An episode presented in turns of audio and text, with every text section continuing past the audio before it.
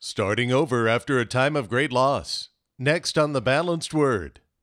Yes, you're grieving. Yes, life is tough. Yes, you've been hurt. And it's appropriate when you go through a loss to grieve. But it's important to know that all the life that you have left is ahead of you. And your ability to progress is dependent on whether or not you can get over whatever has happened up to this point and you get out there and you do what you need to do. You use courage and conviction because if not, you think you've lost everything, you're going to lose a lot more if you can't figure this out. If you don't figure that this is the way that life is, take responsibility. Wake up, my soul.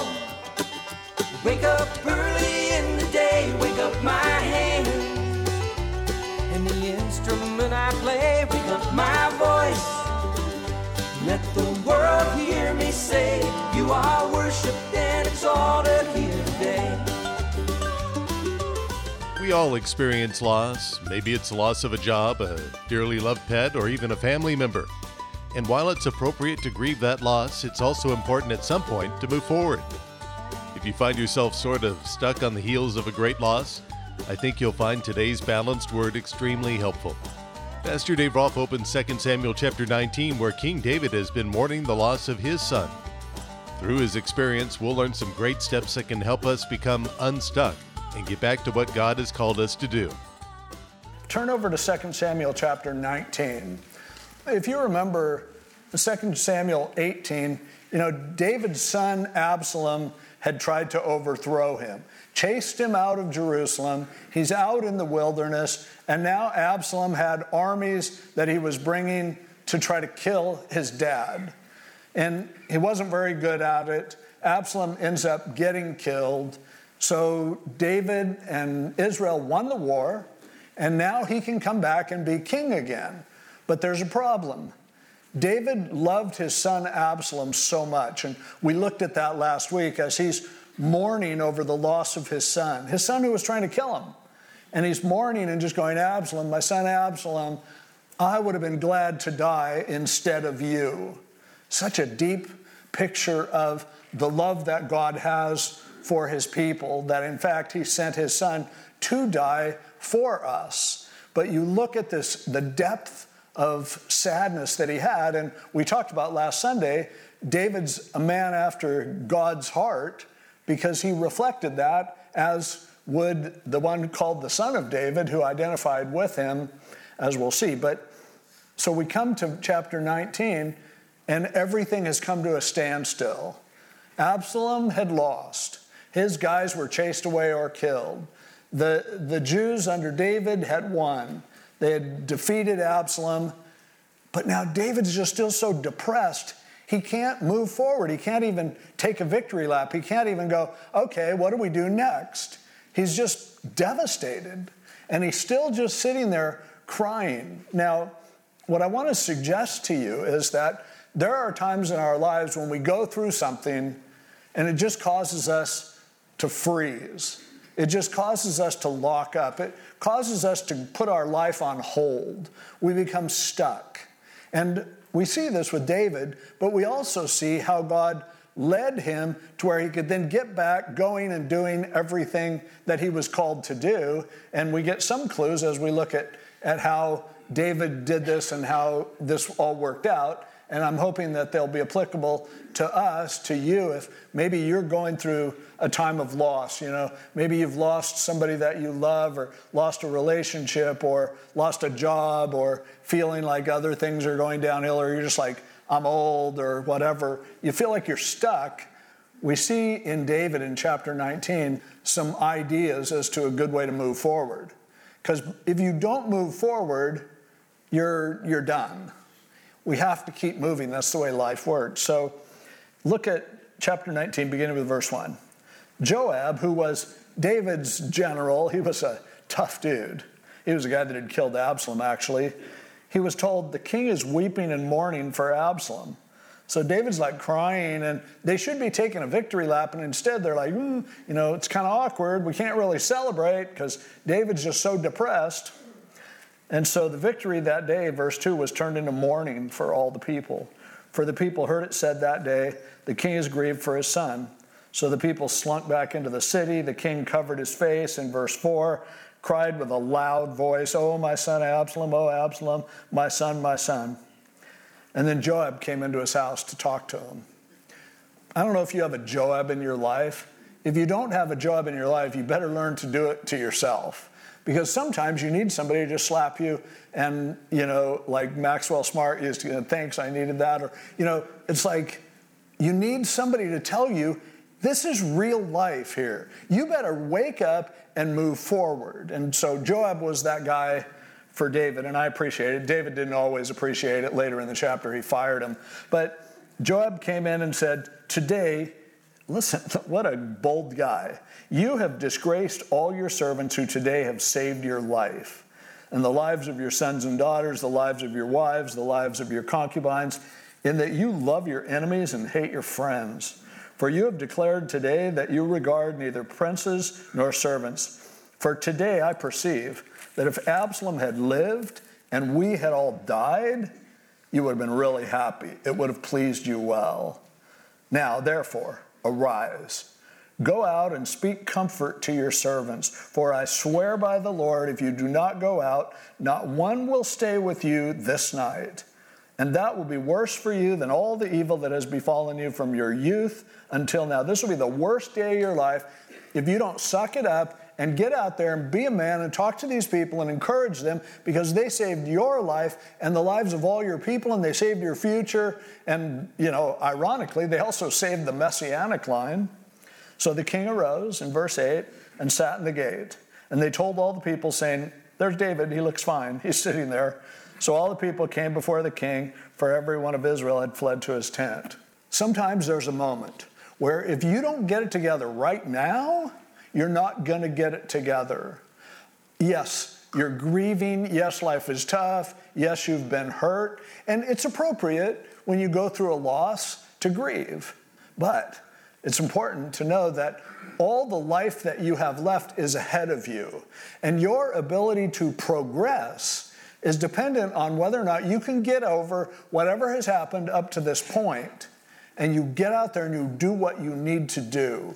You use courage and conviction because if not, you think you've lost everything, you're going to lose a lot more if you can't figure this out. If you don't figure that this is the way that life is, take responsibility. So, I mean, if you have somebody like that in your life who can talk to you like that, you're really lucky. You probably hate them, but you're really lucky. At the same time, if you don't, you better learn to give yourself this pep talk. Because if you're stuck, you need to get unstuck. Because life continues to move forward.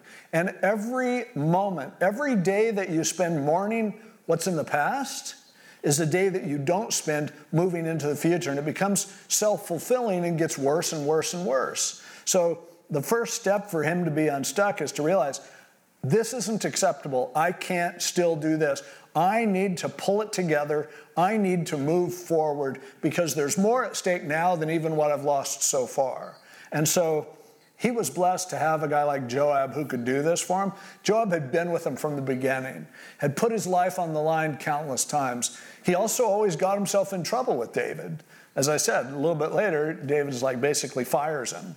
But then in the next chapter, he kills the guy that takes his place, and then he's the general from then on. Nobody really wants to take his job. But, you know, he told him the truth. And for every one of us, we need to understand this is it. How many times do you think Jesus, as he was going to die for us, felt like, I think I'll just stay here on the Mount of Transfiguration. I think I'll just stay here and just commune with my Father. But Jesus had a sense of, for this I was born, for this came I into the world. There's a reason why I'm here, and I am going to continue to pursue that which I'm called to do. And you know, you even, the disciples tried to keep him in the game and tried to encourage him, but it was when he went, went off to spend time with his father that I think he really got that push Keep moving, keep going. You can't quit. Jesus was tempted in everything as we are, yet without sin, Hebrews says. So, Was he ever tempted to quit? Better believe it. But he didn't quit. He took it and he continued to move forward even into that last week of his life. He did what he needed to do. Now, the next thing that we see in, in chapter 19 is that as the people saw that, oh, good, David's out here, they began to gather around, and all the people in verse 9, they were fighting between the tribes of Israel, talking about how they were saved, and, and Absalom versus David. And David sent to Zadok in verse 11 and Abiathar the priest and said, Speak to the elders of Israel, saying, Why are you the last to bring the king back to his house, since the words of all Israel have come to the king to this very house? He goes, Look, we need to get together. You are my brethren, verse 12. You are my bone and my flesh. Why then are you the last to bring back the king? And then he goes, Tell Amasa he's going to become commander of the army continually in the place of Joab. Not a great honor to be to take the place of Joab, but that's another story. So he swayed the hearts of all the men of Judah, just as the heart of one man, so that they sent this word to the king, return, you and all your servants. And then the king returned and came to the Jordan, and Judah came to Gilgal to go to meet the king, to escort the king across the Jordan. So once he understood, okay, I have business, I've got to pull it together, I've got to move forward, the next thing he does is gather the people who are closest to him, the people from Judah, the people from his tribe. He got his people together and they began to encourage him, and he encouraged them. In your life, when you find yourself stuck, once you decide you're going to stop whining and being a baby and you're going to pull it together and do life, then you need to make sure that you surround yourself by people who support you and that you support. Friendship is so important in life. All of every research that there is says that if you have positive relationships in your life, it's the single most powerful factor for you living longer and being happy and enjoying life. There, Harvard has done a study, oh, it's more than 90 years old now, that they follow these people through their lives. And that's the conclusion they came up with. There was another medical study recently that said people who have friends are like 70% more healthy and are likely to live longer than people who don't. So, understanding that from what we know about people, then we go, okay, once you decide that you're going to stop feeling sorry for yourself, you need friends. You need relationships. You don't like need a million friends. And again, introverts, extroverts, an introvert doesn't always feel like they need friends, but an introvert needs friends as well. They may not be energized by having a bunch of friends around, but at the same time, like for David, who's an introvert, an important step was for him to get out there with his people and to be reminded of who he is and who they are. And he began to challenge them. It's one of the reasons why in our church we put such an emphasis on small groups you know, we have small groups that discuss the message. We have our men's ministry that has men's groups. We have women's ministry with women's groups. We, we do everything that we can to let people connect. It's why the season classics have movies and game nights and all that kind of stuff. It's like we want to do everything we can to connect you with each other. That's what the church is about because that's what life is about. It's so important. You can't be friends with everyone, but at least if you're going to move forward, you need to know who your friends are. You need to have relationships. And again, these are healthy, positive relationships, not people who drag you down. Sometimes you just need to distance yourself from certain people who suck the life out of you and find a way to be around people who give you life, who encourage you, who go, We're in this together. Now, if you go, I don't know, I'm all alone, I don't have any friend like that, that's probably because that's the way you are. So you better figure out what do I need to do to make healthy connections with other people because you won't survive without that. And it's just vitally important. Almost everything that we do can be done better or worse based on whether or not we're connected to people or we aren't. And so David, right away, he comes out of his agony, he sucks it up, and then he's like, You guys are my people. Now, as you begin to read as he crosses the Jordan, Next thing is this guy Shimei comes along. You might remember him from earlier. Shimei was this weasel who was yelling insults at David, calling him names, throwing rocks, kicking dirt at him. And at the time, the, his, David's men wanted to kill the guy. And he's like, nah, don't worry. And so now this guy comes back, and now he's like, oh, you know, I was always your biggest fan. Like, what? And, and so then he's like bowing down, he's apologizing. I know I've sinned. I'm the first to come today. Abishai's like, Can I kill him? And David goes, No, you know. Um, he, he goes, No need to do that today. Shall any man be put to death today in Israel? For do I not know that today I am king of Israel? Look, I won. Okay? I don't want to kill anybody right now. There's been enough killing that's taken place. Now, what that tells me, what it reminds me of as we move forward in life, when you're trying to get unstuck, you get your people, there are always going to be weasels. There are always going to be people out there who are taking cheap shots at you, saying hurtful things to you. In fact, you have memories of some of these people who have hurt you, and they're dead, and you still haven't forgiven them because they're so in your head. And David's like, I am not going to give Shimei free rent in my head. If I killed him, that's like me making him important. So I wouldn't necessarily say that he forgave Shimei, but in the Bible, forgiveness really means to set something aside.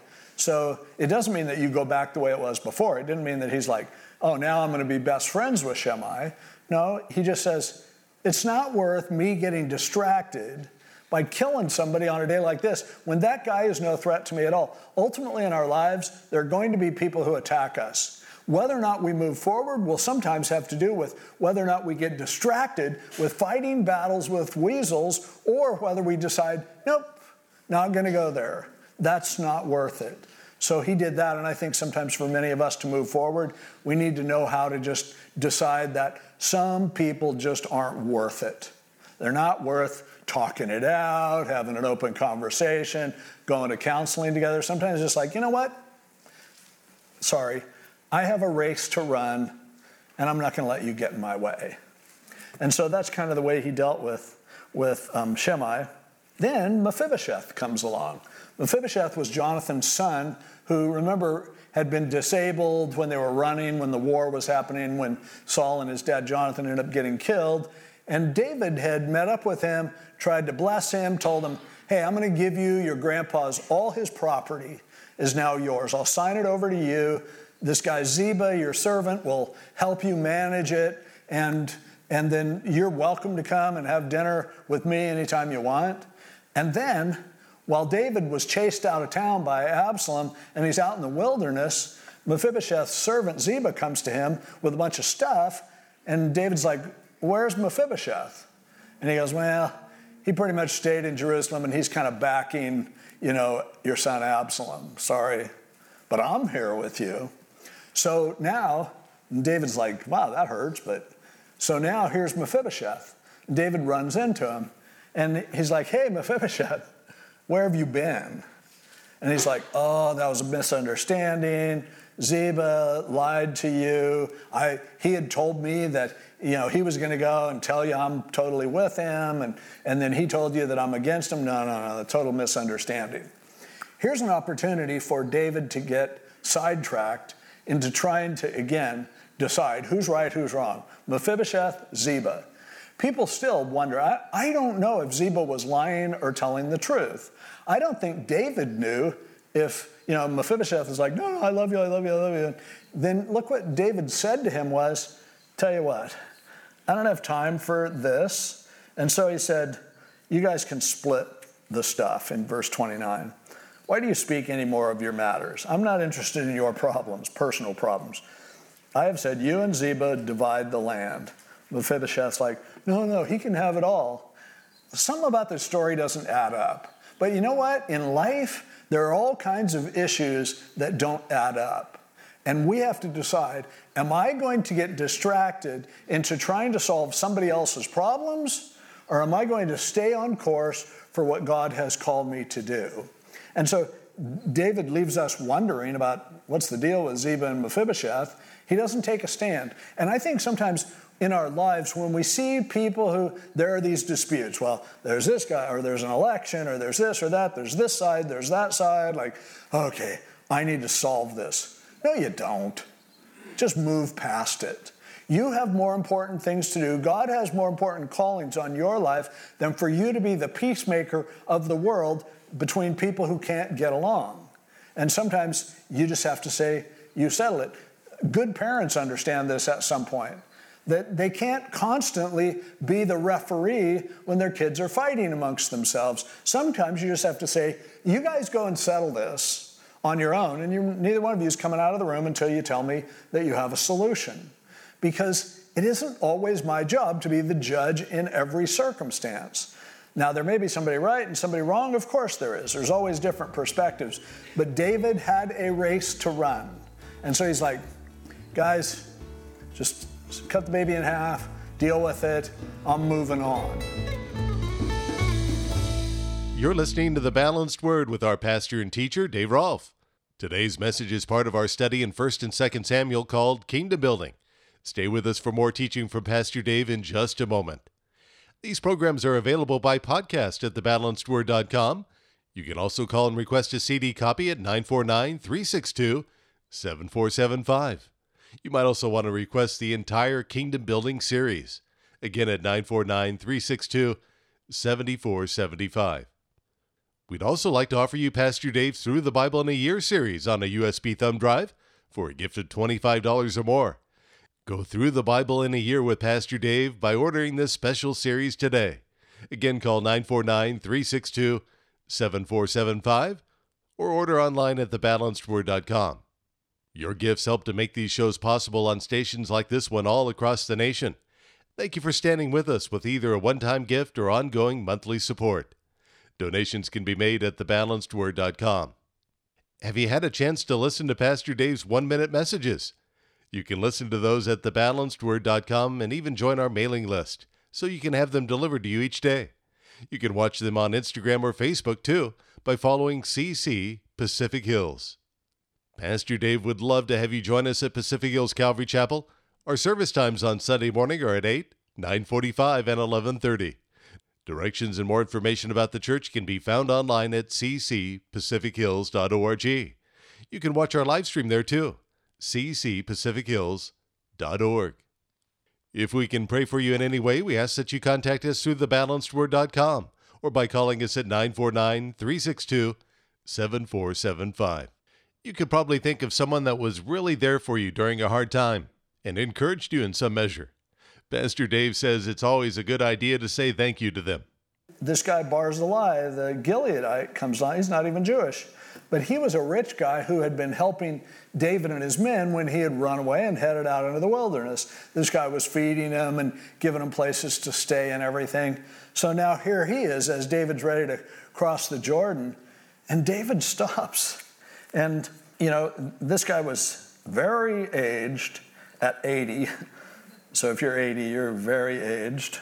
And I used to, I mean, I'm going to be 70 this year, and I'm like, there's nobody that thinks 70 is not old. Man, I am old. And so I relate to this guy for sure, especially when he says, I can't taste my food anymore. I can't, you know. But anyway, and he had helped the king with possessions. He was very rich. And the king said to Barzillai in verse 33, Come across with me, and I will provide for you while you're with me in Jerusalem.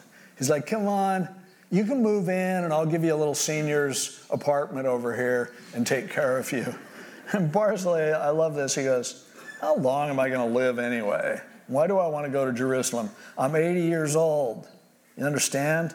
Can I discern between the good and bad? Can your servant taste what I eat or what I drink? Can I hear any longer the voice of singing men and singing women?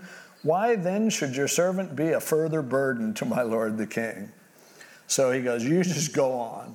And David's like, Okay.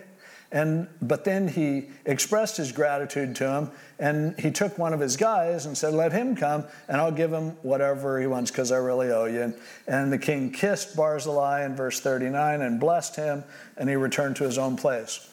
Now, David didn't take the time to deal with Shimei. David didn't take the time to deal with Mephibosheth and Ziba.